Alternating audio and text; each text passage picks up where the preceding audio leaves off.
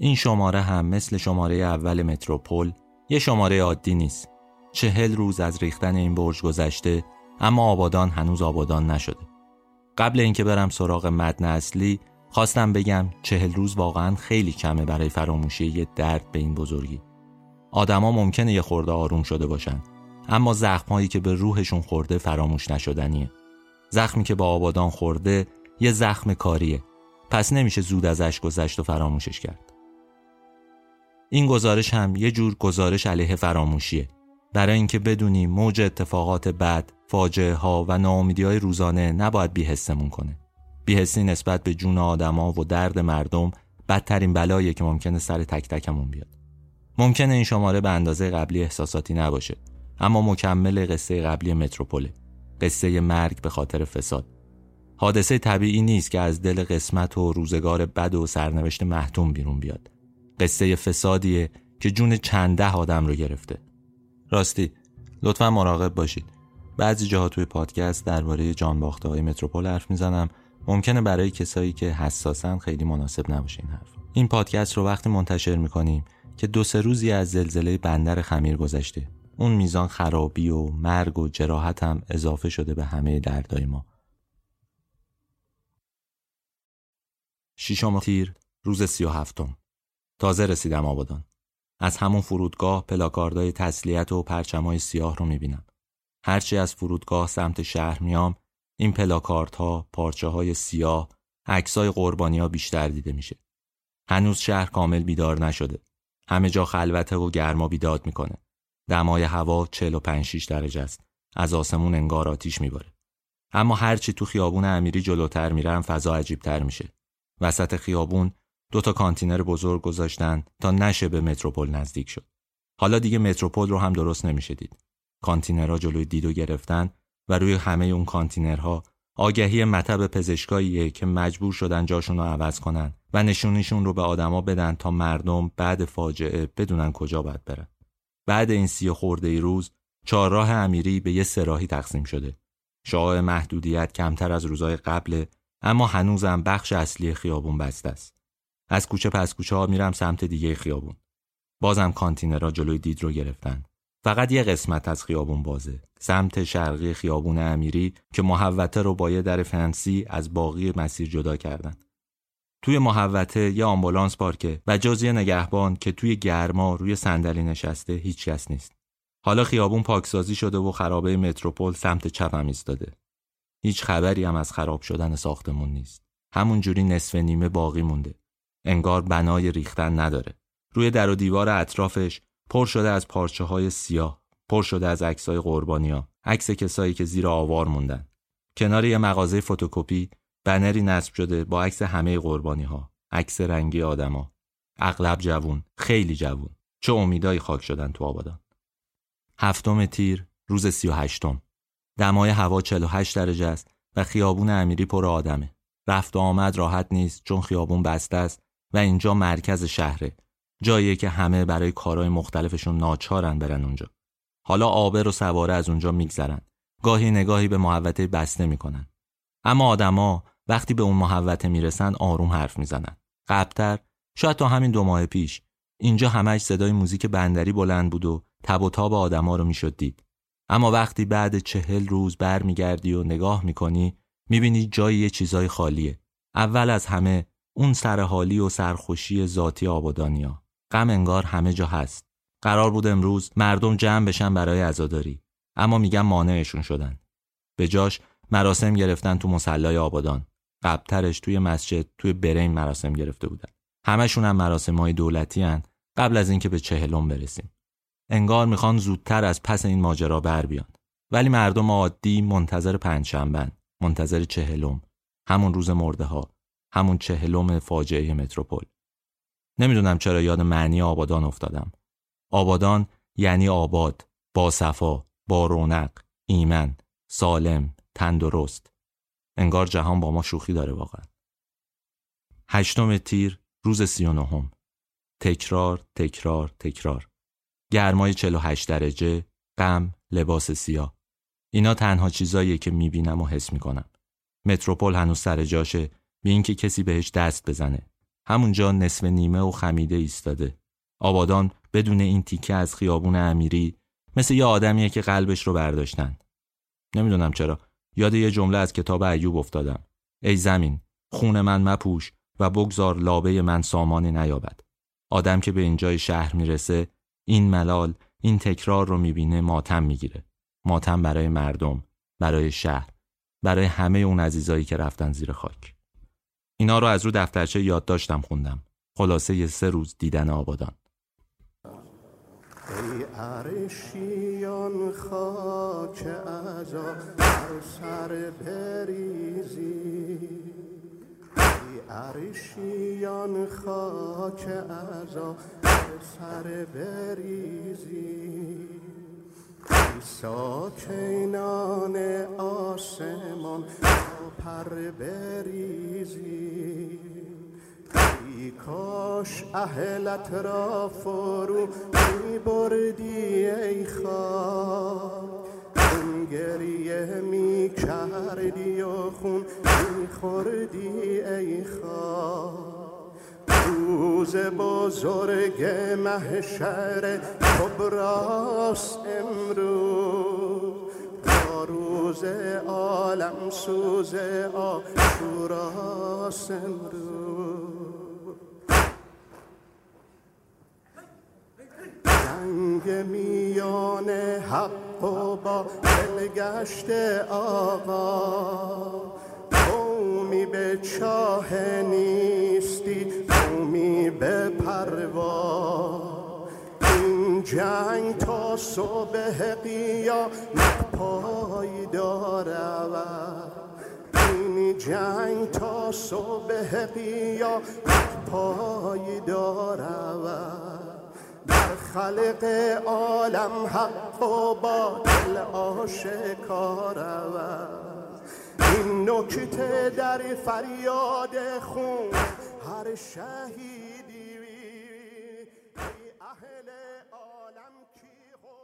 قبل از اینکه به امروز برسیم و ببینیم اوضاع امروز آبادان چطوریه فکر می‌کنم بد نیست بریم سراغ چل روز گذشته. حتما می‌دونید که از روز ششم هفتم تو آبادان مدام مراسم عزاداری برگزار می‌شد. مردم جمع می‌شدن دور متروپول سینه زنی می‌کردن سنج و دمام می‌زدن و اینا. دفعه قبل گفتم که بیشتر آدما برای کمک می اومدن اونجا. روند بیرون آوردن پیکرا حالا یا به دلیل ناهماهنگی یا به دلیل سختی کار خیلی کند بود. گزارشهایی هم که به مردم می‌دادن خیلی خبر دقیق و درستی نبود. همینم بود که کم کم ها حالت اعتراضی گرفت. فکر کنم فیلم های اون ایام رو دیدید. مردم هر مسئولی رو که می‌دیدن شعار می‌دادن.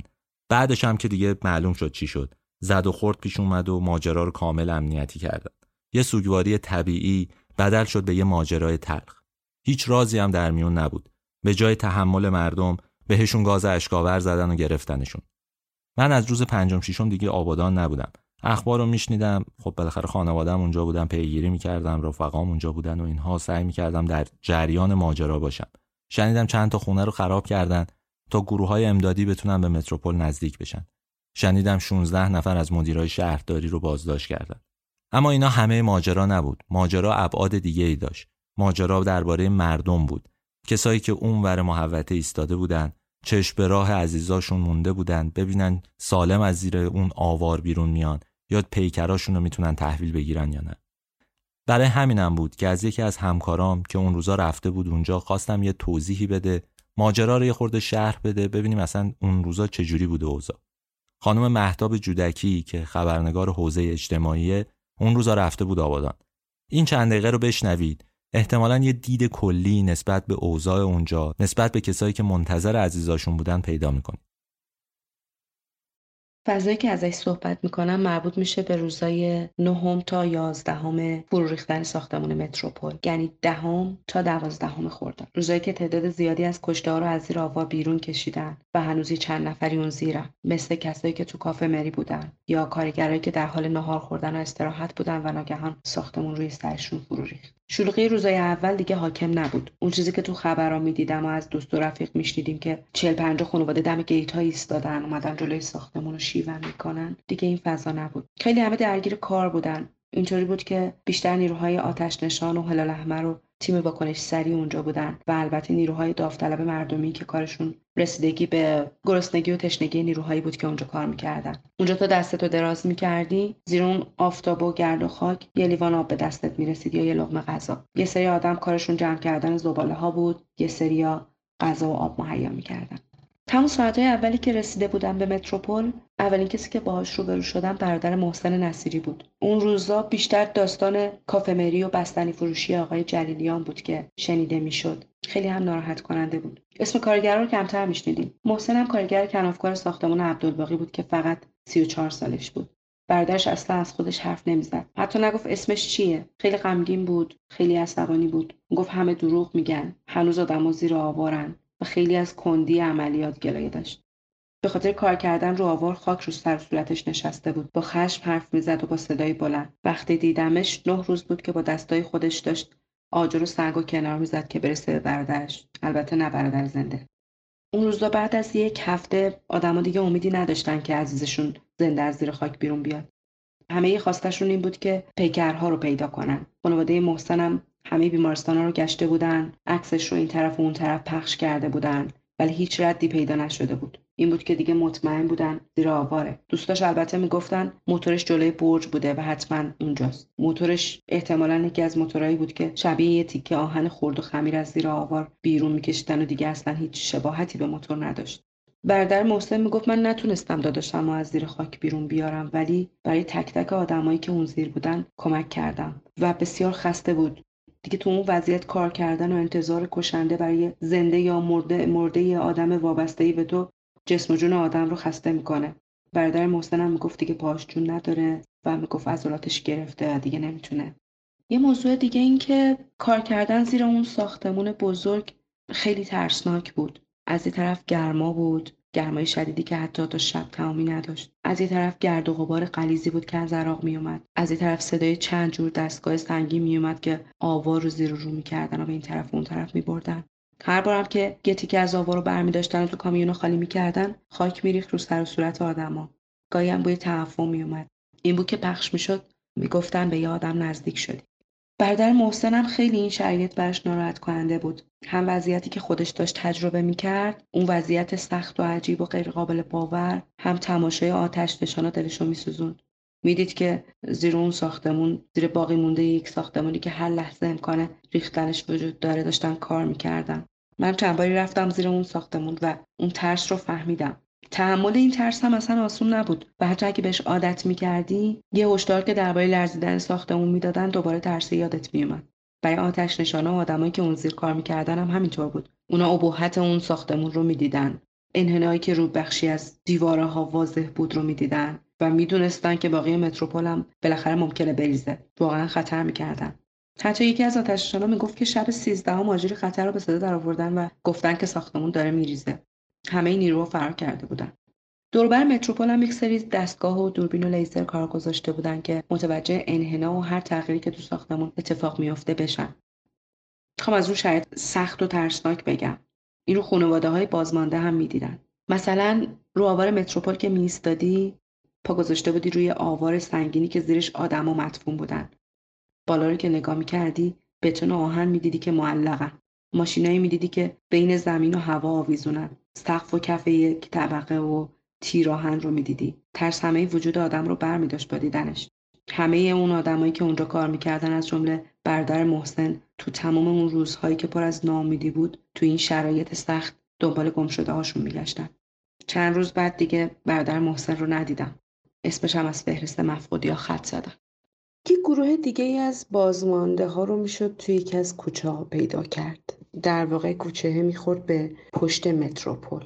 اونا خانواده های کارگرای جزیره مینو بودن و بعضیشون هم کارگرای آبادان. میشستن کنار مسجد قائم روبروی باقی مونده ساختمون و آوار و بخش آب گرفته ساختمون. تصویری که می‌دیدن واقعا آخر زمانی بود اون خانواده ها یه وقتایی خیلی غم زده و بغ کرده و نامید بودن. یه وقتایی خیلی عصبانی بودن. با آدم ها دعواشون شد حقم داشتن واقعا خیلی حق داشتن کسی اسم گم شده های اونا رو نمیشنید. توی فضای مجازی مثلا پر از اسمای دیگه بود. اونا کارگر بودن کارگرای برقکار کنافکار نقاش همه کارگرایی که با عبدالباقی کار می‌کردن. فکر کنم چهار تاشون فقط بیمه بودن بقیه روزمزد بودن. داستان زندگیشون زیر آوار گم شده بود. اگه بخوام اونجایی که اونا نشسته بودن رو تصویر کنم درست روبروی ساختمون روبروی زمین خاکی نشسته بودن که قبلا چهار تا خونه توش بود. که یکیش مال صاحب آش مقدم بود که توی عکس حتما کنار متروپول دیدیم زیر اون که ساختمون متروپول. ستای دیگر رو نمی‌دونم که مال کیا بود اما یکیشون تو خونشون یه نخل داشت که سمر داده بود. دیوارا رو که برداشته بودن اتاقا رو که برداشته بودن خونه ها که تبدیل شده بود به زمین جنگ که نخل اون وسط خیلی داستان اون نخل وسط اون غم چیز عجیبی بود. تو خاک اون نخل استوار ایستاده بود. هم تصویر امید بود هم تصویر ناامیدی بود. قرار نبود قطعش کنن قرار نبود بکشنش. فکر کنین سایه انداخته بود اون نخل روی آدمای مدفون. زیر سایه اون بود که آدما رو بیرون میکشیدن. از اون فاصله که خانواده روی موکت نشسته بودن می‌شد اون نخل رو دید. باقی مونده ساختمون متروپول رو دید. آتش نشانا رو دید که لباس قرمز تنشونه توی خاکن حرکت ماشینای سنگین رو دید. انگار که داشتن ناامیدی رو تماشا می‌کردن. داشتن یک پایان رو تماشا می‌کردن. هیچ جوری نمیشه تلخی اون صحنه که تماشا می‌کردن رو توصیف کرد. واقعا.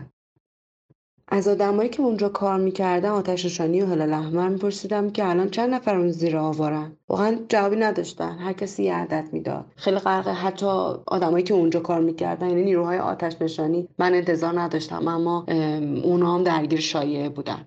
بعد با اون آدما صحبت کردم و اسما رو پرسیدم. اون خانواده که ازش صحبت کردم اونجا نشسته بودن و تماشا می‌کردن این اسما رو می‌گفتن. محمد حمیدیانپور، منصور تقیپور، منظر متوری، منصور ایدانی، حمید فالیپور و کریم ابراهیم مقدم معروف به کریم بندری. یه مشکلی که وجود داشت این بود که آدما اقوام مختلف این آدما بودن. این آدمای گم شده. و کریم ابراهیم مقدم به طور مثال اگر اشتباه نکنم اسمش تو لیست فوتیا بود و پسرموش اومده بود و اونجا میگفتش که ما جسدی تحویل نگرفتیم ما همه جا رو گشتیم. کریم نیست. پس کریم اون زیره. ما منتظریم. سخنگوی واحدی وجود نداشت درباره بحران و این مشکل رو بدتر می‌کرد. آتش نشان و اعداد عجیبی می‌گفتن. گفتم که درگیر شایعه هم بودن. مثلا یه سری آتش نشان خسته بودن و می‌گفتن که دیگه روز یازدهم دوازدهم می‌گفتن دیگه تموم شده ما می‌خوایم بریم. بذارید برید یه سریشون هم می‌گفتن که کم بودن البته این افراد. می‌گفتن که هنوز 150 نفر اون زیر هم روی آوار می‌گفتن اینجا جایی بوده که کارگر داشتن استراحت می‌کردن توی منفی دو گمونم یا منفی سه. و جایی بوده که نهار می‌خواستن بخورن و اینجا 150 نفر هستن. ولی خب تو بازمانده ای از اون 150 نفر نمی‌دیدی. کسی دنبالشون نبود. یا حتی از کارگرها خب خیلی از کسایی که اونجا منتظر نشسته بودن خودش خودشون کارگر عبدالباقی بودن. تو بخشای مختلف مثلا رنگکار بودن کنافکار بودن داربستبند بودن برقکار بودن همه چی. بیمه بودن نبودن این شکلی. و اونا می‌گفتن که اون روز 90 نفر کارت زدن. اما عبدالباقی هفت تا پروژه تو آبادان داشته و معلوم نیست که اون 90 نفر تو کدوم ساختمونا پخش شدن و حالا چند نفر اون زیر هستن. زنها و مادرها و همسرا نبودن. اینایی که دارم میگم راجبه کارگرای جزیره است. مردم گفتن خب نمی‌تونیم زنامون رو بیاریم. زنامون طاقت ندارن. بیان اینجا میمیرن. یکی از مرداشون میگفتش که زن یکی از گم شده ها که یه پسر سه ساله داره تمام این ده روز لب به غذا نزده.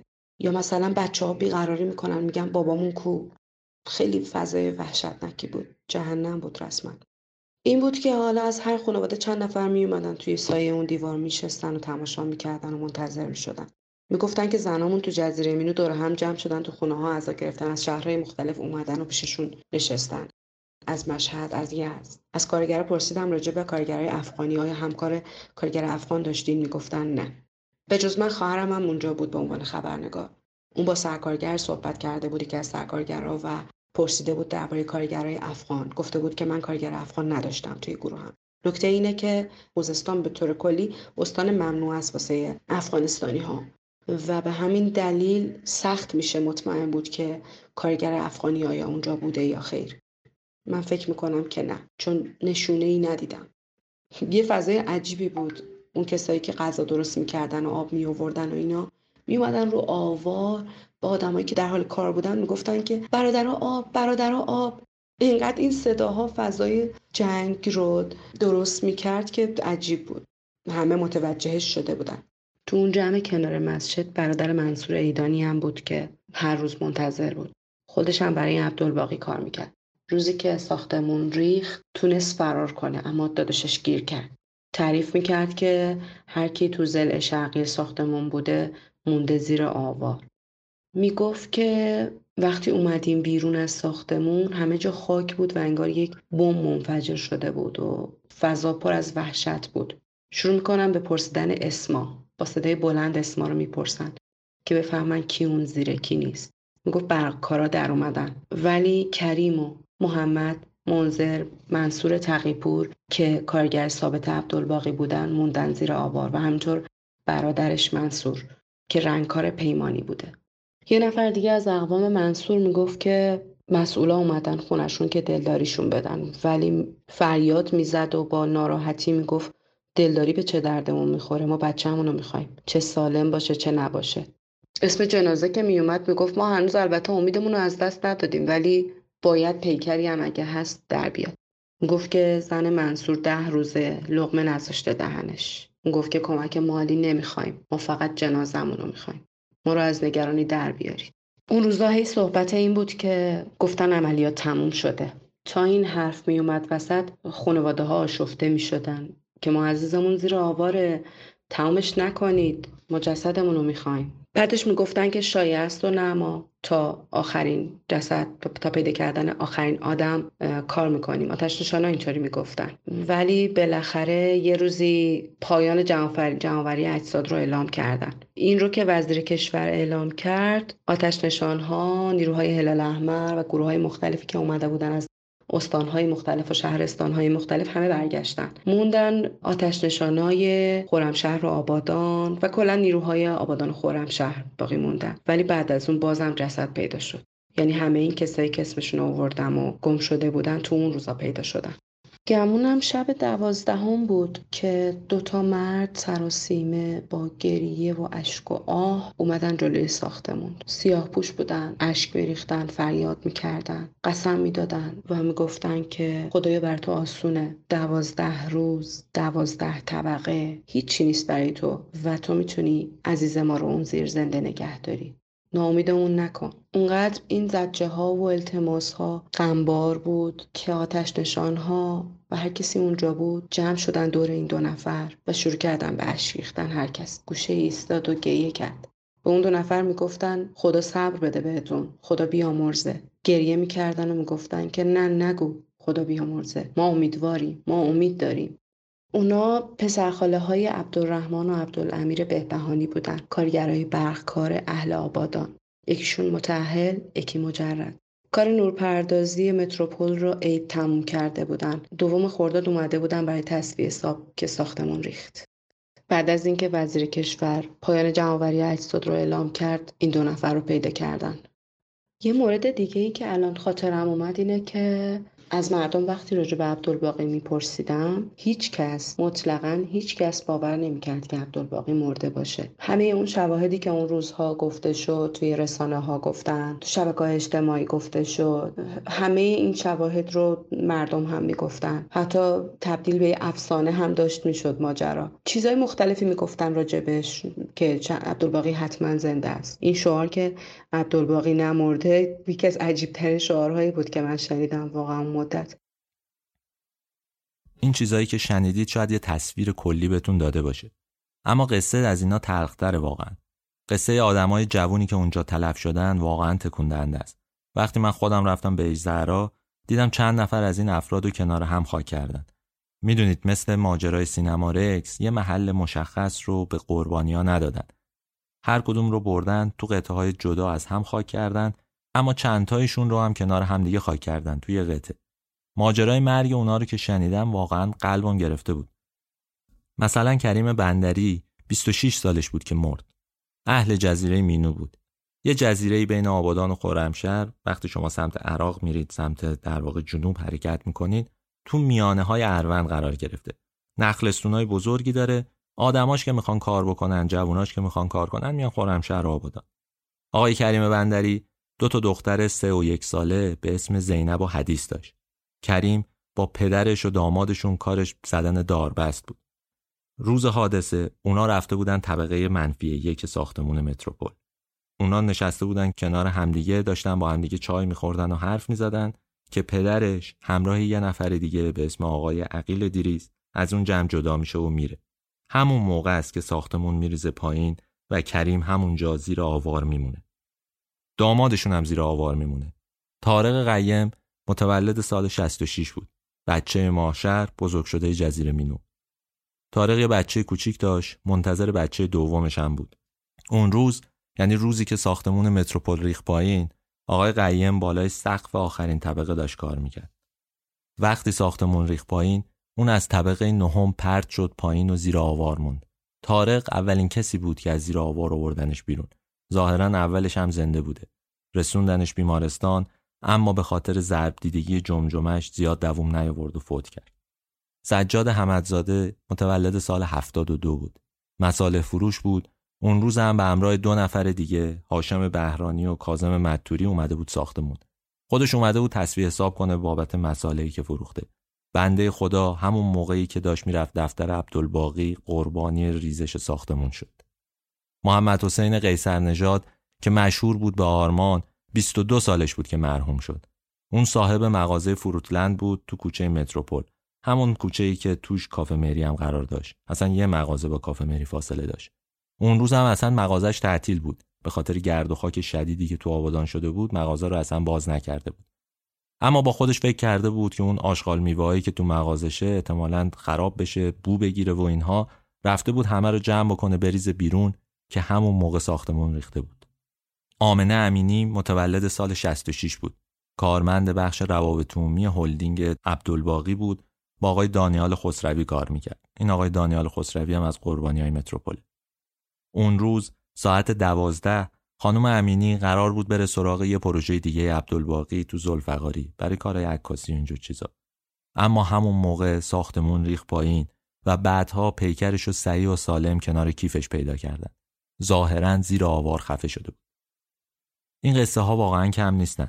قصه چنده آدم که اون زیر موندن قصه خانواده جلیلیان قصه اون دوتا دختر بچه ای که همراه زنموشون رفته بودن آب میوه بخورن و موندن زیر آوار. قصه کارگرایی که از جزیره مینو اومده بودن هر کدومشون که تعریف بکنم دلتون کباب میشه. ولی بذارید محدود باشه. بذارید بعدا بریم سراغ اینا. بذارید یه وقتی که هممون آروم شدیم قصه تک تک این قربانی ها رو تعریف کنیم. همین چند تا هم که تعریف کردم واقعا آدم رو ناراحت می‌کنه. از اینکه می‌بینه همشون قربانی بیموبالاتی شدن واقعا.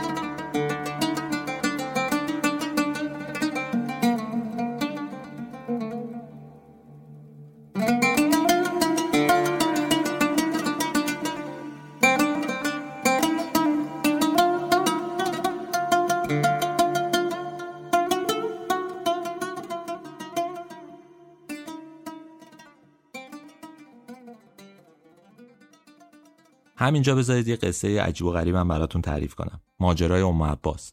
یه زن میان سال عرب که روز حادثه وقت دکتر داشت از روستاشون راه افتاده بود تا خودشو برسونه آبادان. بنده خدا نشونی درستی نداشت. تاکسی چند تا خیابون عقبتر از خیابون امیری پیادش کرده بود. اونم خودش رو لنگ لنگون رسونده بود خیابون امیری. درست لحظه ای رسیده بود خیابون امیری که برج متروپول ریخته بود پایین. چیکار کرد ام عباس؟ از فرداش نقاب زد. هر روز یه سینی از خرماهای روستاشو برداشت اوورد اونجا و خیرات کرد. علاوه بر اینا هر روز نون میپخت میومد می‌داد به آدمایی که اونجا ایستادن.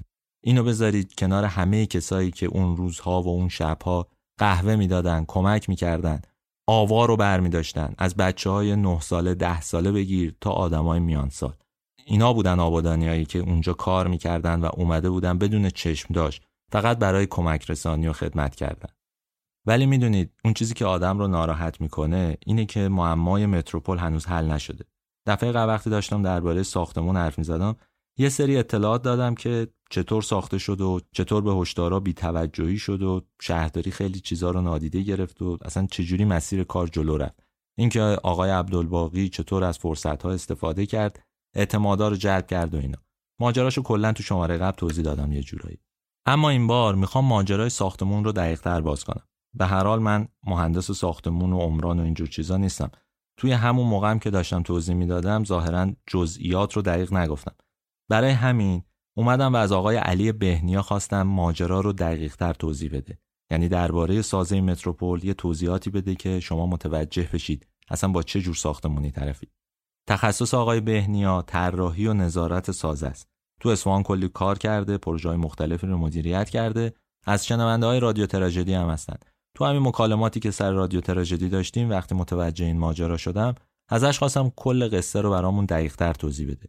گوش بدید به حرفاش. کامل متوجه ابعاد فاجعه میشید.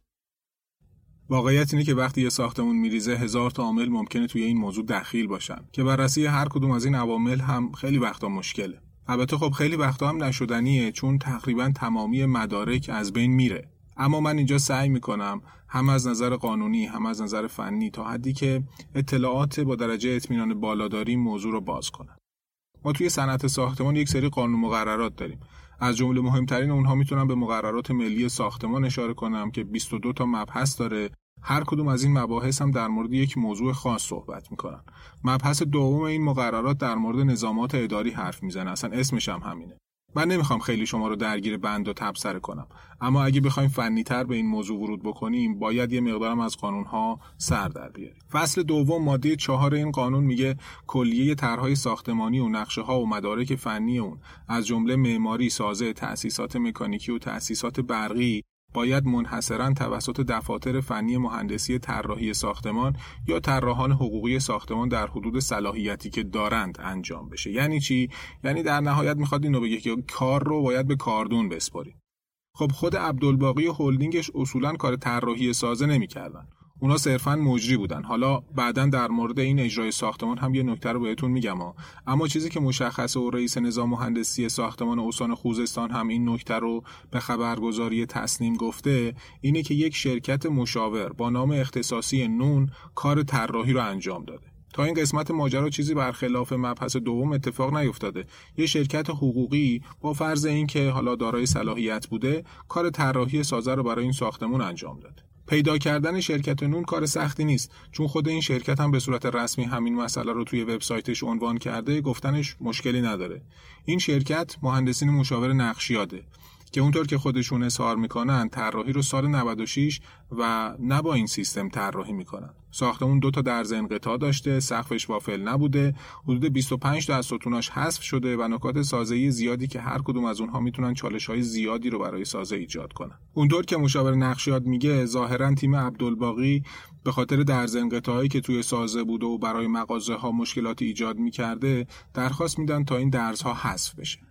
برای اینکه بدونین درز انقطاع چیه باید بگم که دو تا ساختمون وقتی که ساخته میشن نباید به هم چسبیده باشن. چرا؟ چون موقع زلزله به هم ضربه می‌زنن باعث خراب شدن سازه میشن. حالا وقتی پلان ساختمان مستطیل نباشه نامنظمیش زیاد باشه معمولا از همین درزها استفاده می‌کنن ساختمون رو به چند تا ساختمون دیگه تقسیم می‌کنن تا نامنظمی سازه کم بشه. بگذریم. تیم عبدالباقی میره دفتر مشاور نقشیات اونجا هم به تفاهم نمی‌رسن. حالا تیم عبدالباقی کی بوده؟ ظاهرا سرتیمشون آقای دکتر سعید پارسافر بوده. حالا خود نقشیات بر اساس همون قانونی که اول بحث گفتیم صلاحیت داشته این ساختمون رو طراحی کنه؟ بله داشته. شرکت نقشیات یک شرکت مهندسین مشاوره که طبق اسنادی که وجود داره می‌تونسته ساختمان های تجاری رو هم طراحی بکنه. اما حالا بریم سراغ تیم فنی عبدالباقی که رفته بودن تا مشاور رو قانع کنن که درسای انقطاع رو حذف کنه و این ماجراها. گفتیم که سرتیم فنی عبدالباقی آقایی بوده به اسم آقای دکتر سعید پارسافر. ایشون طبق اسنادی که وجود داره عضو کمیته آموزش سازمان نظام مهندسی خوزستانه. از طرف دیگه خود عبدالباقی هم توی یک پست قدیمی اینستاگرام توضیح داده که دکتر پارسافر بوده که طراحی سازه رو براشون انجام داده. حالا اینکه این آقای دکتر پارسافر اصولا دارای پروانه طراحی هم بوده یا نه نمی‌دونیم. بعضی از سازمان های نظام مهندسی لیست اعضا و پروانه هاشون رو در دسترس می‌ذارن. اما خب بعضی هم این کارو نمی‌کنن. نظام مهندسی خوزستان هم این کارو نکرده. اما فارغ از اینکه ایشون پروانه صلاحیت طراحی داشتن یا نه یه نکته عجیب دیگه هم صحبت های رئیس سازمان نظام مهندسی استان خوزستانه که با خبرگزاری تصنیم انجام داده.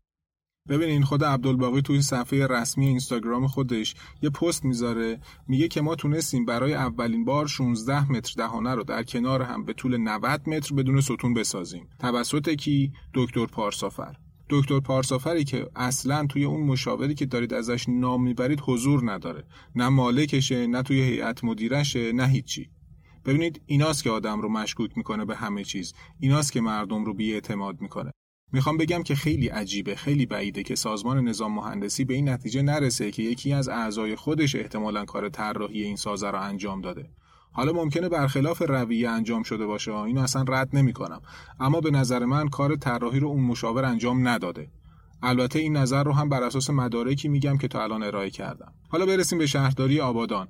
ببینید مرجع صدور پروانه ساختمان فقط شهرداریه. یعنی چی؟ یعنی شما پروانه رو از سازمان نظام مهندسی نمی‌گیری. میری شهرداری. حالا چند تا از وظایفی که شهرداری نه فقط برای متروپول که برای تمام ساختمان ها داره رو الان اشاره می‌کنه. ببینید بند دو سه سه همون مبحث دوم مقررات ملی ساختمان که اول همین بحث بهش اشاره کردم میگه شهرداری ها و سایر مراجع صدور پروانه ساختمانی مکلفن. تنها نقشه هایی رو بپذیرند که توسط اشخاص حقوقی یا مسئولین دفاتر مهندسی طراحی ساختمان و طراح آن در حدود صلاحیت و ظرفیت مربوط امضا و مهر شده است. پس اگر پروانه دادی یعنی تایید کردی که یک مهندس دارای صلاحیت یا یک شرکت حقوقی دارای صلاحیت کار طراحی رو انجام داده. این خیلی راحت قابل راستی آزماییه. نکته بعدی این که تمام این مسائل رو اگر کنار بگذاریم سه طبقه بیشتر از اونچه که در پروانه قید شده روی ساختمان ساخته شده و این یعنی فاجعه روی فاجعه. ببینید یه موقع ممکنه شما پروانهتون مثلا چهار طبقه باشه یعنی شهرداری مجوز چهار طبقه رو به شما داده.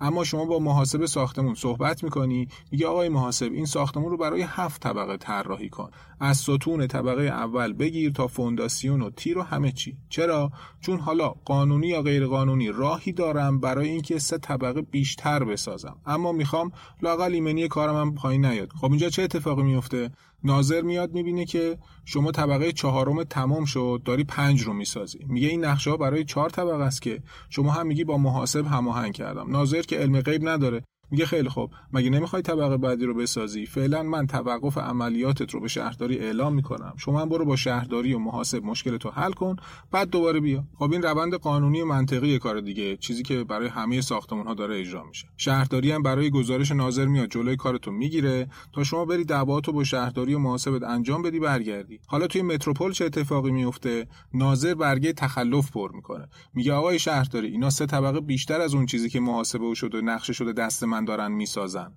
حالا بگذریم از اینکه داریم به این نتیجه می‌رسیم که همون طراحی هم ممکنه پر از اشتباه باشه.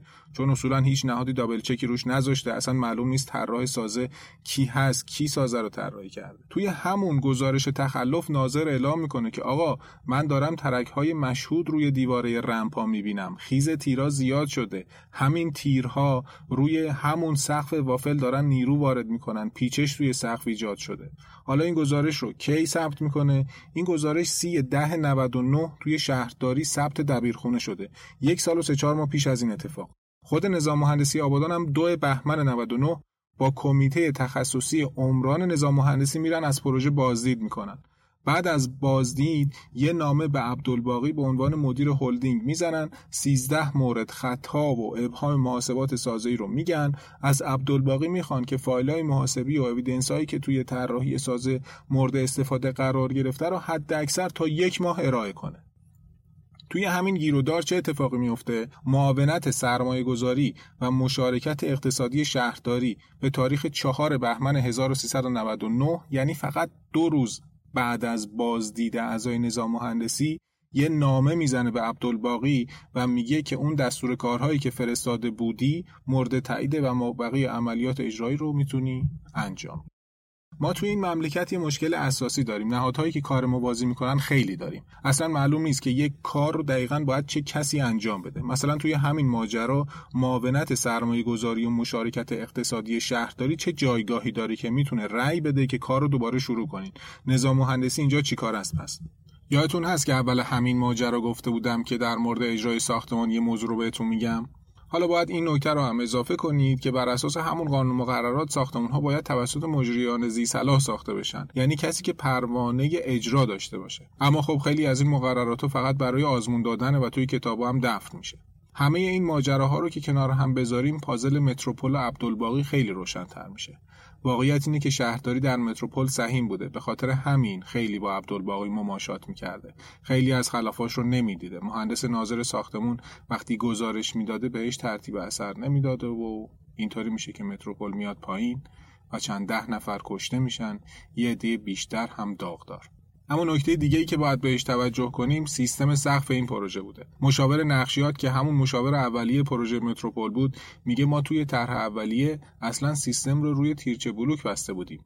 اگه چه همون تیرچه بلوک هم برای این ساختمون و این بارها خیلی جالب نیست و به نظر من حداقل باید از فلت اسلپ ها یا دال های تخت استفاده می‌شد اما در هر صورت پذیرفته تر از سیستم وافل بود. ببینید من خیلی نمی‌خوام اینجا نکات فنی و تکنیکال سازی رو بگم اما به طور خیلی خلاصه تمام تلاش سیستم وافل یا همون قابلمه ای صرف جویی در مصرف بتونه. یعنی چی؟ یعنی ما هر جا که نیاز داشته باشیم بتون بریزیم هر جا که نه نه. قالب های وافل هم بعد از بتون ریزی می‌تونن در بیان توی پروژه های بعدی مورد استفاده قرار بگیرن. بنابراین این سقف وافل کلا سقف ارزونیه. یه نکته رو حتما باید توی این طور ها در نظر بگیریم. اونم قابلیت باربری سقفه. ببینید از نظر سازه قابلیت باربری این ها کمه. حالا جلوتر یک دو تا مورد دیگر رو هم میگم. اما درسته که باربریش کمه. اما خب چون وزن کمی هم داره می‌تونیم از اون برای جاهایی که بار زیادی نداریم اما دهانه هامون هم بلنده استفاده کنیم. حالا دهنه چیه؟ دهنه به فاصله بین دو تا ستون میگیم. مثلا سینما رو فرض کنین. توی سینما که نمی‌تونیم ستون بزنیم جلوی دید بقیه رو می‌گیره. حالا می‌تونیم سقفش رو وافل بزنیم چون وافل بار کمی رو به سازه تحمیل می‌کنه. بنابراین می‌تونیم دهنه بلند رو با این سقف بپوشونیم. اما وقتی اینطور سقف رو برای پوشوندن دهنه بلند استفاده کردیم دیگه نمی‌تونیم روی سینما مثلا پارکینگ بذاریم. چرا؟ چون بار خیلی زیادی میاد روش و نمی‌تونه جواب بده. بذارین یه مثال عددی بزنم تا بدونین چقدر اختلاف ممکنه پیش بیاد. ببینید ما بار زنده بام رو 150 کیلوگرم بر متر مربع در نظر بگیریم. چه بام سینما باشه چه مسکونی چه تجاری بام بامه. یعنی یک مربع رو در نظر بگیرید که یک متر طول و یک متر هم عرض داره. توی این مربع 150 کیلوگرم وزنه بذاریم توی کل سقف. حالا مثلا مساحت بین حالا 4 تا ستون 100 متر مربع اگه باشه کل اون 100 متر مربع 15 هزار کیلوگرم بار زنده داره و این بار و یه سری بارهای دیگه جمع میشن با هم و طراحی بر اساس این بارها انجام میشه. حالا فرض کنید که به جای با مثلا راهرو داشته باشیم. چیزی که توی مراکز تجاری هم کم نیست دیگه. حالا به جای اون 150 کیلوگرم بر متر مربع باید 500 کیلوگرم بر متر مربع بذاریم. چرا؟ چون توی بام اصولا ما ترددی نداریم که ولی توی راهرو اونم توی مجتمع تجاری بسیار تردد بالاست. یعنی توی همون 100 متر مربع بین همون 4 تا ستون 50 هزار کیلوگرم بار خواهید داشت. ببینید اختلاف بین 50 هزار و 15 هزار چقدر محسوسه؟ ما توی سازه با این عدد و ارقام و سر و کار داریم. برای همین وقتی یه ناظر ماهر میاد میگه آقا جان این سازه رو من دارم می‌بینم این داره کلپس می‌کنه این عدد و ارقام ها رو شناخته. پنجاه هزار کیلوگرم فقط برای یک بار فقط برای یک پانل ده در ده. حالا ببینید وقتی که یک ساختمان مثل متروپول آوار میشه چه اتفاقی برای اون طبقه پایین میاد. نکته دیگه ای که باید بهش توجه بکنیم اینه که سقف‌های وافل اصولا در برابر برش پانچ ضعیفن. برش پانچ یعنی برش دو طرفه. اصولا توی سقف و فونداسیون ایجاد میشه. اگه بخوام به صورت physical بهتون نشون بدم فرض کنید یه برگه کاغذ رو گذاشتین روی یه تیکه اسفنج. بعد نوک خودکار رو گذاشتین روی این برگه دارین بهش فشار وارد می‌کنین. دیدین کاغذ چه جوری میشه؟ یعنی خودکار می‌خواد برگه رو سوراخ کنه. پانچش کنه. همین اتفاق دقیقا برای کفهای ضعیف میفته یعنی سقف یا کف شما حکم همون کاغذ رو داره ستونتون هم حکم همون خودکار. بار ستون وقتی زیاد میشه میل داره که سقف رو سوراخ کنه. برای همینه که اصولا توی این سقفا معمولا نزدیک ستون رو که ما بهش میگیم مناطق نزدیک تکیهگاه یا همون نوارهای ستونی به صورت دال تخت طراحی اجرا می‌کنن نه به صورت وافل. نکته بعدی هم ضریب نامعینی ساز است. طراحهای سازه می‌دونن که وقتی تعداد المانهای باربر شما کم میشه علاوه بر اینکه خب فشار میفته روی اون المانهای دیگه و قطعا باید برای بارهای بیشتری طراحی بشن همچنین سازه رو دارن پیش می‌برن به سمت کاهش ضریب نامعینی. ضریب نامعینی در حقیقت همون فیوزهای ما در طراحی سازه است. فیوز چی کار می‌کنه؟ وقتی بار برق روی شبکه زیاد میشه فیوز میپره. ما هم ضریب نامعینی رو داریم. وقتی بار به خصوص زلزله زیاد میشه ممکنه یه ستون fail کنه. خب باشه کل ساختمون که نمیاد پایین ولی از ضریب نامعینیش هم کم میشه. تا کی؟ تا وقتی که این فیوزهای ما تموم بشه و کل سازه کلپس کنه. ستونا و تیرها همون فیوزایمان. شما اگه اومدی یه سازه رو با 16 متر دهنه طراحی کردی واقعیت اینه که هنر نکردی. داری از ظرفیت ایمنی سازت کم می‌کنی. داری از اون ذریب اطمینانت کم می‌کنی. اونم برای این سازه با این فکر کنم همین گفته ها نور رو بهتر از قبل روی اون ساختمون فوگور انداخته باشه.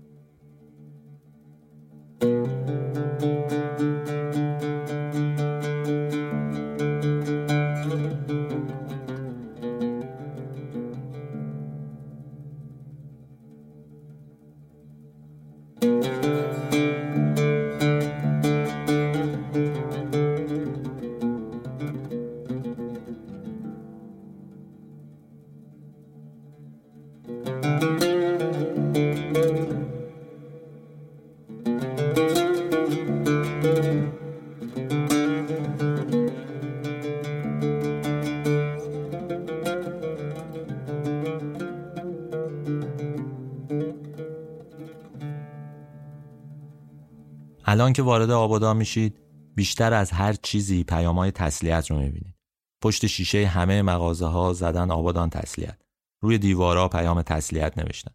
یه ساندویچی بود از قدیم تو پاساژ جمهوری. پاساژ جمهوری کنار بازار کویتیاست که خود بازار کویتی هم یه جوری روبروی متروپوله.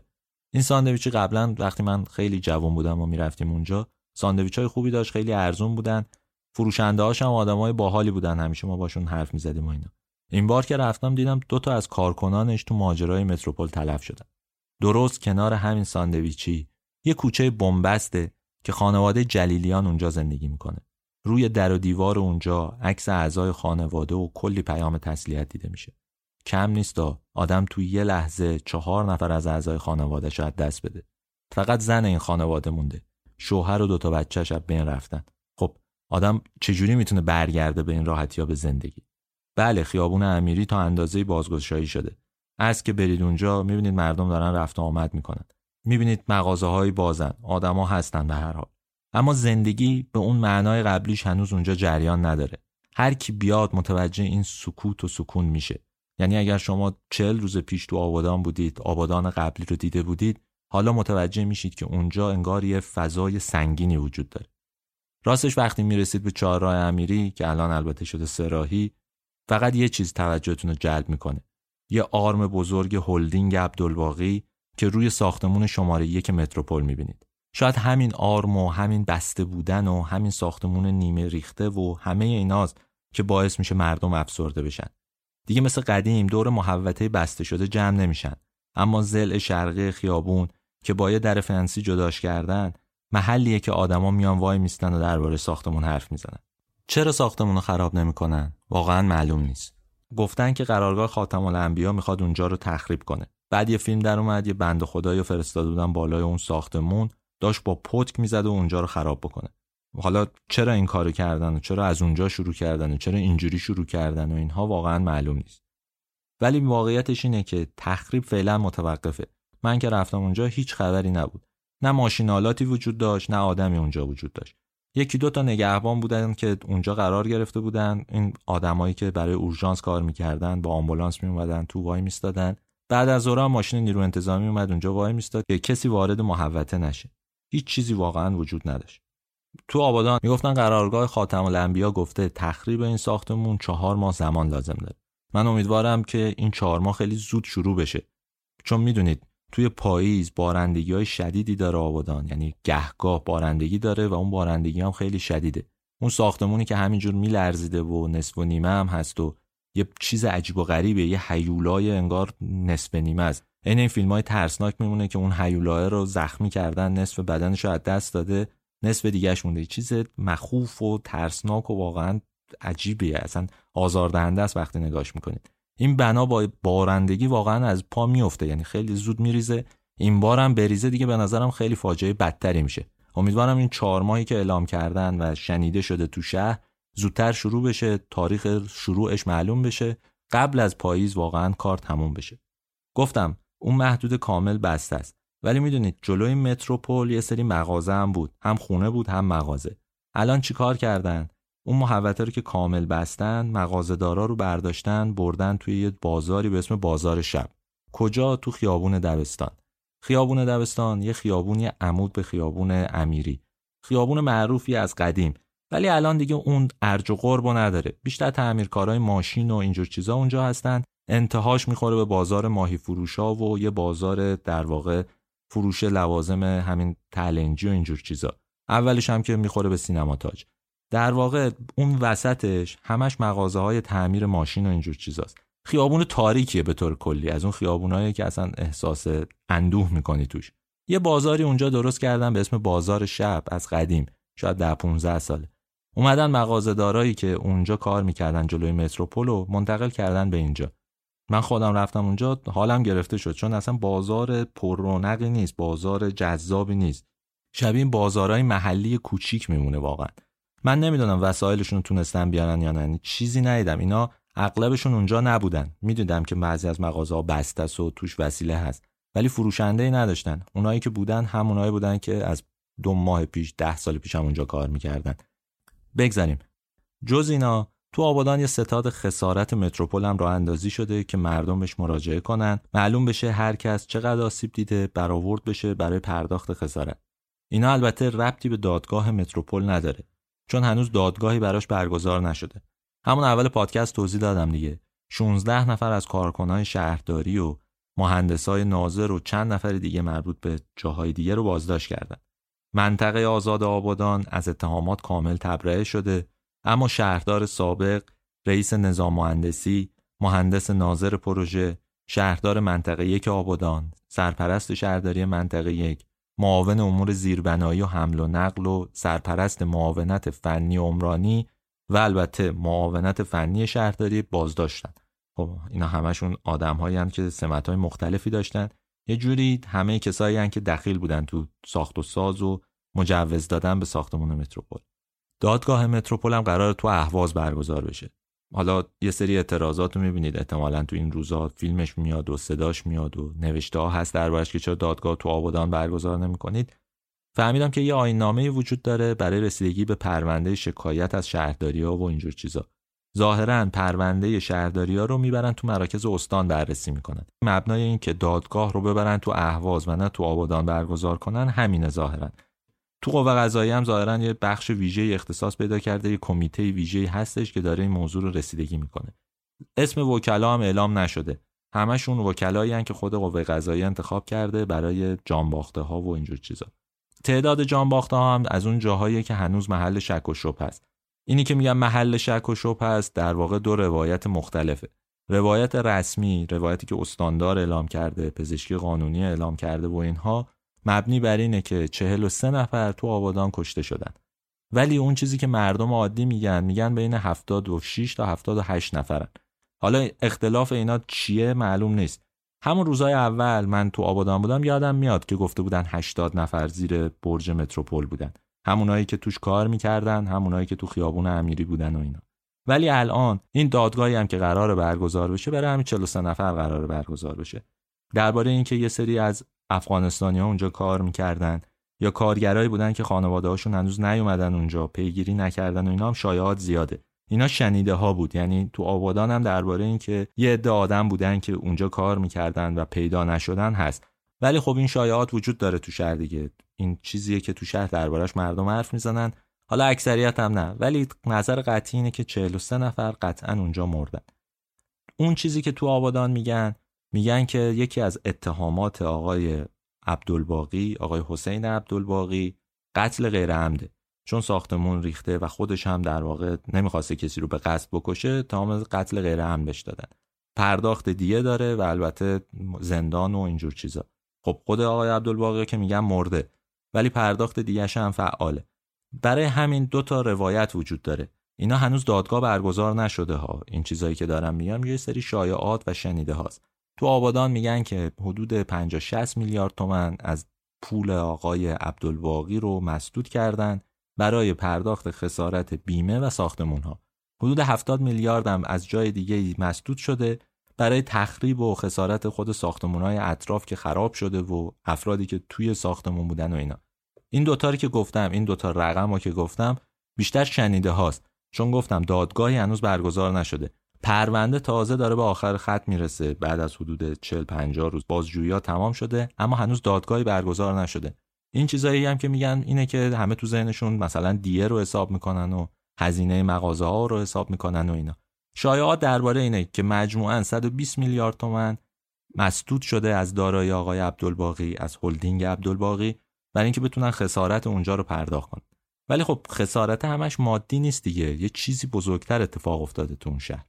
شما فکر کنید دیگه یه خانواده سه نفر از اعضاشو از دست داده دو نفر از اعضاشو از دست داده چهار نفر از دست داده. با پرداخت یک میلیارد و دو میلیارد واقعا مشکلی از کسی حل نمیشه. یکی از اون چیزایی که درخواستای جدیه در واقع تو شهره اینه که آقا دادگاه رو بیارین تو آبادان برگزار کنین. اشکالی نداره مراحل پیگیریش و کاراشو تو اهواز انجام دادین دمتون گرم. حالا بیاریدش تو آبادان برگزارش کنین. برگزاری دادگاه تو آبادان یک کار مثبته. مثل همون اتفاقی که سر سینما رکس افتاد. وقتی محاکمه سینما رکس می‌خواست شروع بشه رفتن تو سینما تاج این کارو کردن. حالا مردم میگن که آقا ماجرای متروپول که تموم شد شما رسیدگیاتونو کردین. برای محاکمه بیارید تو آبادان علنی برگزارش کنید. اصلا تلویزیون هم نشون بده که معلوم بشه خط و ربط آدما چطور بوده. معلوم بشه کیا رشوه دادن کیا سهلنگاری کردن کیا دست داشتن توش که همه بفهمن چه اتفاقی توی این شهر افتاده. درخواست واقعا عجیبی هم نیست. به نظرم منطقیه. اگه قرار این شهر آروم بشه یکی از کارها همین برگزاری دادگاه علنی تو آبادانه. به هر حال با هممون بفهمیم که چجوری عبدالباقی رابطه پیچیده با مسئولای مختلف برقرار کرده تونسته کارش رو جلو ببره. تو شماره قبل گفتم که آقای عبدالباقی به عنوان خیر امنیت ساز شناخته می شده ازش یه بارم تقدیر کردم. وقتی خورده تحقیق کردم متوجه شدم که یه دهه پیش نیرو انتظامی تصمیم گرفته از خیرین کشور کمک بگیره برای بعضی از کارهاش. یعنی مثلا ساختن کلانتری و خوابگاه و اینجور چیزا. آقای عبدالباقی هم ظاهرا از همین کلانتری ها ساخته. مشکل این نوع رابطه اینجاست که در ازای این کار خیری که انجام می‌داده معلوم نبوده چی می‌خواد.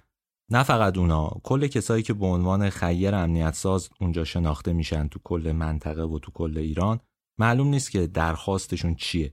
ممکنه اصلا توقعی هم نداشته باشن. آدم نباید بدبین باشه. ولی به هر حال یه اعتمادی دیگه به وجود میاد دیگه. نیرو انتظامی متوجهه که این آدمه یه کمکی کرده بلا عوض اصلا. همین اعتماداست که یه آدمی مثل عبدالباقی رو تو آبادان تبدیل کرده به سلطان املاک و اینجور چیزا. یعنی تونسته یه سری زمین های مرغوب رو تو جاهای مختلف به شکل مشارکتی حالا یا با قیمت پایین بگیره شروع کنه توشون ساخت و ساز کردن. مثلا زندان کارون آبادان رو گرفته بیمارستان پنجا تخت خوابی رو گرفته زمین بازارچه بانوان آبادان رو گرفته. بعضی از اینا تو جاهای مهم شهرن. یعنی زندان کارون تو لین ده احمد آباد آبادان یه جای مرکز شهر زمینه که خیلی هم گسترده است. قرار بوده اینا رو تبدیل بکنه به مثلا پاساژ و بازار و محل مسکونی و اینجور چیزا. همین ها از دل یک سری روابط به هر حال به وجود میاد. همین جلب اعتماد است. حالا ما درباره نیرو انتظامی گفتیم نه به این معنا که فقط نیرو انتظامی بهش اعتماد کرده. توی یه شهری مثل آبادان که به هر حال شهر 300 400 هزار نفریه اینجور روابط کمک کرده که اون آدم جا بیفته. همین روابط رو با شهرداری هم داشته با اداره های مختلف دیگه هم داشته. همین جوری رشد کرده آقای عبدالباقی. خود عبدالباقی هم های زیادی داره که هنوز پابرجاست. من توی این مدت یه چند تا از اون بازارهایی که عبدالباقی ساخته بودم سر زدم. مثلا الماس جنوب که یکم بالاتر از بازار تلنجیاست باز موقعیت رو توضیح میدم براتون. خیابون امیری یه خیابونیه که توش متروپول قرار داره. موازی با اون به سمت جنوب یه خیابون دیگه هست که اسم خیابون امام خمینی اسم قدیمش پهلوی بوده. اونجا رو تبدیل کردن به بازار تهلنجیا عمود بر این یه خیابونی هست که می‌رسه به اروند لب رودخونه یا لب شط. کنار این یه بازاری ساخته شده به اسم بازار الماس جنوب. یه بازاری که دو طبقش تجاریه بقیه بخشاش پارکینگه. پارکینگ هم بالای بازار قرار داره. مدل بازار هم شبیه بازارهای کیشه. مغازه‌های کوچیک کوچیک کنار همدیگه ساخته شدن. احتمالا الگوی همشون هم همون بازارهاییه که تو مالزی و سنگاپور و تایلند و اینا آدم دیده دیگه. مغازه های این بازارها هم پر روسری و شلوار جین و پیرن و تیشرت و از اینجور چیزاست. یعنی جنسایی که معمولا تلنجی میارن. خیلی جنسای ویژه‌ای نیستن قیمتاشون هم پایینه. برای خرید همینجور سرسری بد نیستن. عجیبی این ساختمون اینه که پارکینگش طبقات بالاست یعنی روی بازار قرار داره. سه طبقه اگه اشتباه نکنم همینجوری یادآوری بشه تو ذهنم سه طبقه پارکینگ داره که روی بازار قرار داره. این نوع معماری رو برای این بازار در نظر گرفتن. یه سرم زدم به بازار خودروی آبادان تو جاده ماهشهر قرار داره. یه محوطه بزرگ کل این بازار بازار ماشینه. مغازه های بزرگی توش هستن که همشون ماشین فروشن. ماشین های مدل بالا هم اونجا میارن. اما ماشینایی که معروفن به اروندی. ماشین های پلاک منطقه آزادن. اینا می‌تونن تو کل استان خوزستان برن بدون اینکه گمرکی پرداخت کنن. یه بازاریه که طبقه دوم سوم هم نداره دیگه. چون بازار ماشینه همون همکفه در واقع. ولی اصل بازارا همونطوری که دفعه قبلم گفتم تو محوطه بین خیابون امیری و خیابون پهلوی که تل اینجا قرار دارن. اطراف اون چند تا بازار مهم ساخته شده که بخش عمدهش هم خود آقای عبدالباقی ساخته. این بازار هم همونجور که گفتم مغازهای کوچیکی دارن. بیشتر اینا یه جور محل در واقع تفرج جوونا و نوجوانان. چون بیرون گرمه اینا توشون خنکه. آدما میان همینجوری رد میشن. رژه میرن رد میشن میرن از بازار عبور می‌کنن میرن بیرون. یه جوری برای فقط تفریح همینجوری سرگرمی برای علافی خوشگذرونی و اینجور چیزا. دست کم من تو این دوره‌ای که رفتم رونقی توشون ندیدم. خریدار زیادی نداشتن. خب تعداد این بازاران واقعا عجیبه. توی شهر کوچیکی که اصلا نیازی نداره به اینقدر بازار. توریستی هم نیست به اون معنای مثلا شهرهای شمالی که کلی آدم بیاد و بره. عجیب این تعداد بازار بسازی شما. همشون هم یه جور محصول بفروشن. اونقدر هم تنوع محصول توشون وجود نداره. بعد شما یه بازار مهمتری هم دارید کنار همه اینا به اسم بازار کویتیا. که از قدیم بوده از دهه سی اونجا فعال بوده به هر حال یه سر و شکلی داره یه قاعده ای داره. نمی‌دونم حالا معیار در واقع توسعه این حجم از بازار چی بوده اونجا. مجتمع مسکونی هم که ساخته بود عبدالباقی رفتم یکی دو تاشون رو دیدم. این ساختمونا از اون ساختمونای مقهور کننده است. از اونایی که نه ربطی به جغرافیای جنوب دارن نه به آبادان ربط دارن نه اونقدر زیبا و چشم نوازن نه ویژگی خاصی دارن. ساختمونای 7 طبقه 6 طبقه اصولا. نمای سنگ دارن بیشترشون. با نور و اینا یه جوری تصویر ساخته شده که به نظر خیلی عجیب و غریب میاد. ولی واقعیتش اینه همشون این این معماری های کیچ میمونن. زمخت و بیزرافت توشون هم خیلی چیز ویژه‌ای نیست. یکی دو تا از اون خونه ها رو من خونه آشنا بود رفتم نگاه کردم. چیز ویژه‌ای ندیدم. البته خب مثلا جکوزی دارن دو تا دستشوی فرنگی و ایرانی دارن. دکوراسیونشون هم کاملا به روزه ولی یه مستطیل همینجوری درازی وجود داره که دو تا اتاق خواب دارن. خیلی چیز ویژه‌ای هم نیستن. ولی خب این از اون بناهایی که آقای عبدالباقی تو شهر زیاد ساخته. آدما فکر کردن این خونه ها هم نوسازه هم مدرن ساخته شده. همه رو شبیه هم می‌کنه دیگه. یعنی فرق نمی‌کنه شما تو اصفهان زندگی کنی تو تهران زندگی کنی یا تو آبادان. معماری یه شکله. همین ساختمونایی که همه جا می‌بینیم اونجا هم وجود داره واقعا.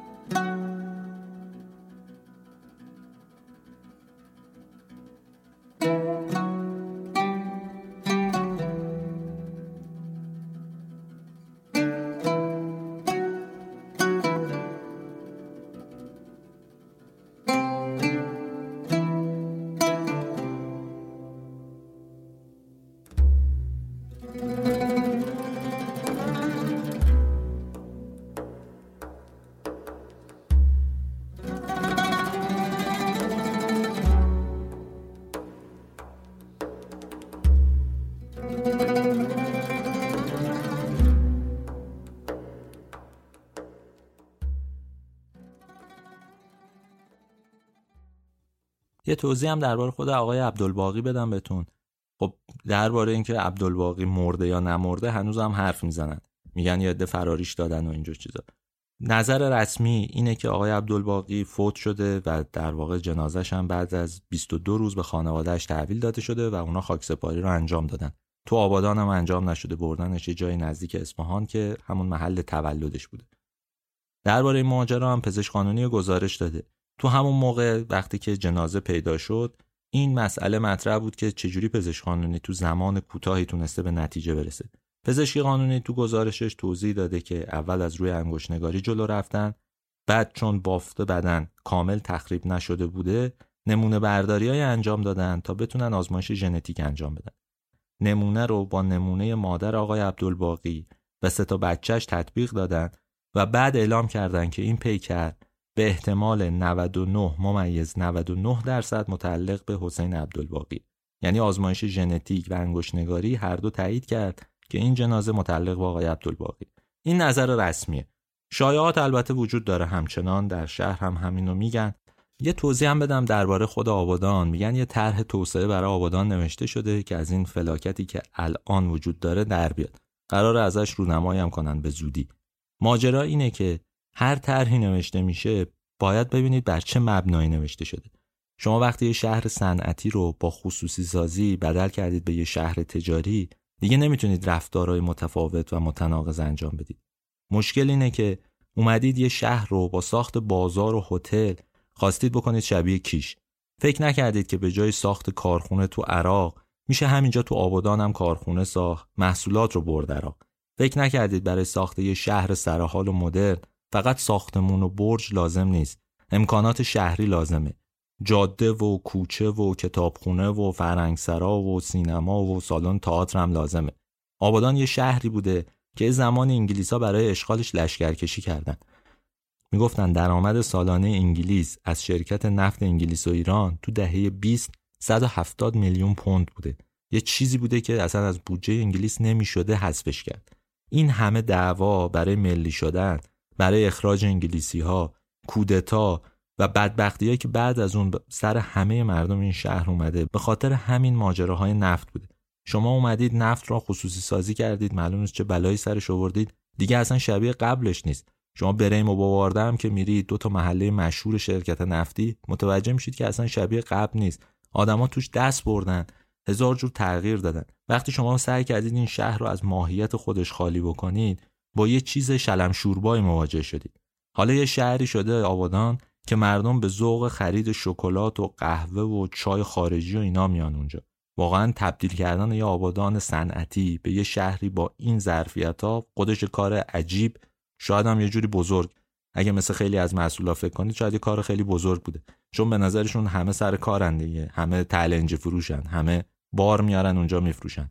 یه جور تجارت دیگه. تجارتی که ظاهرا شنیدم می‌خوان رسمیش هم بکنن. بار تلنجی رو رسمی بکنن تو کشور.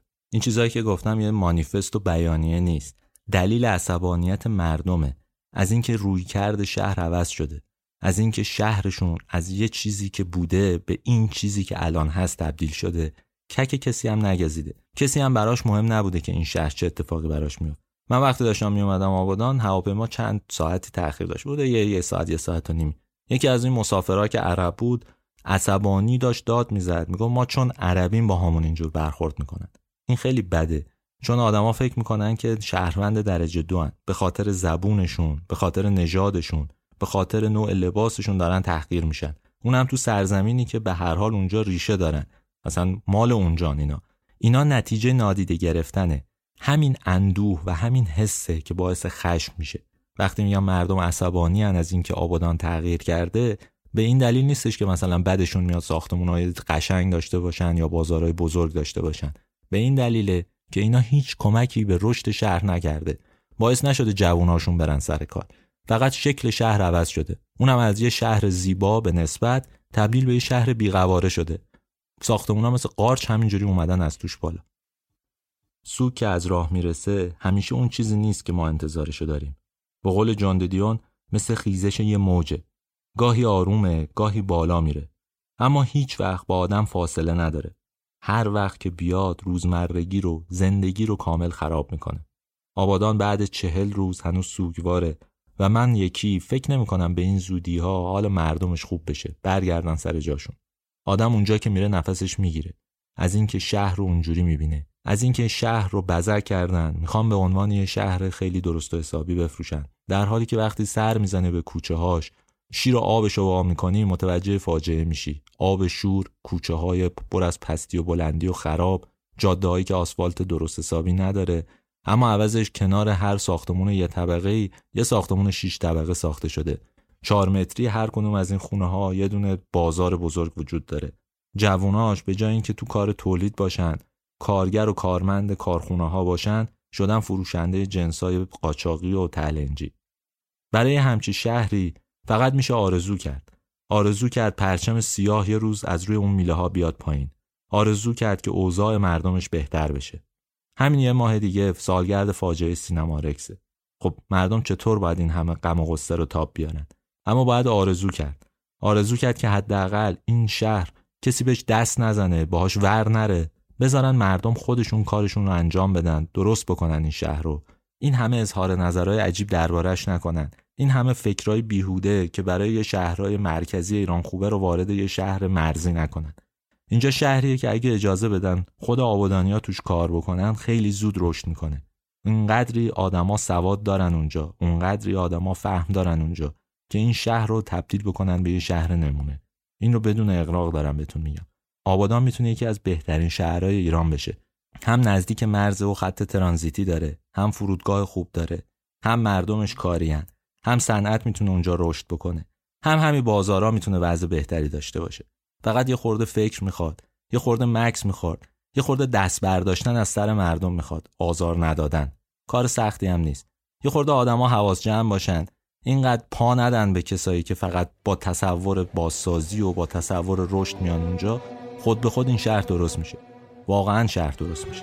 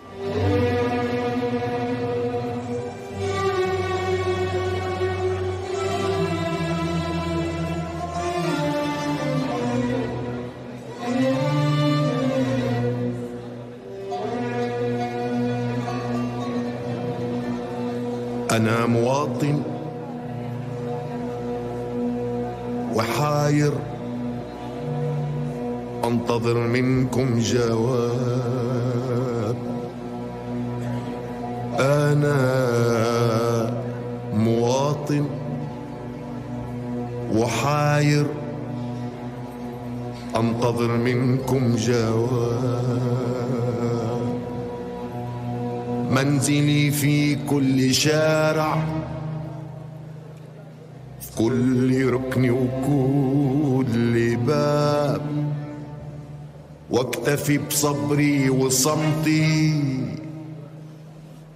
وثروتي حفن التراب.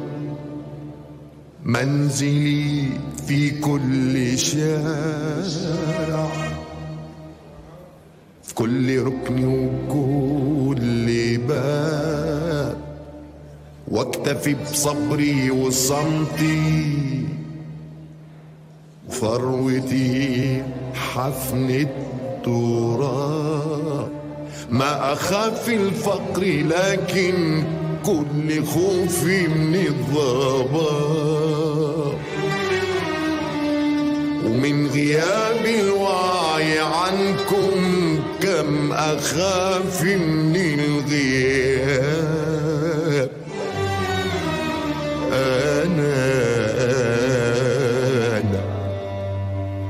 أخاف الفقر لكن كل خوفي الضباب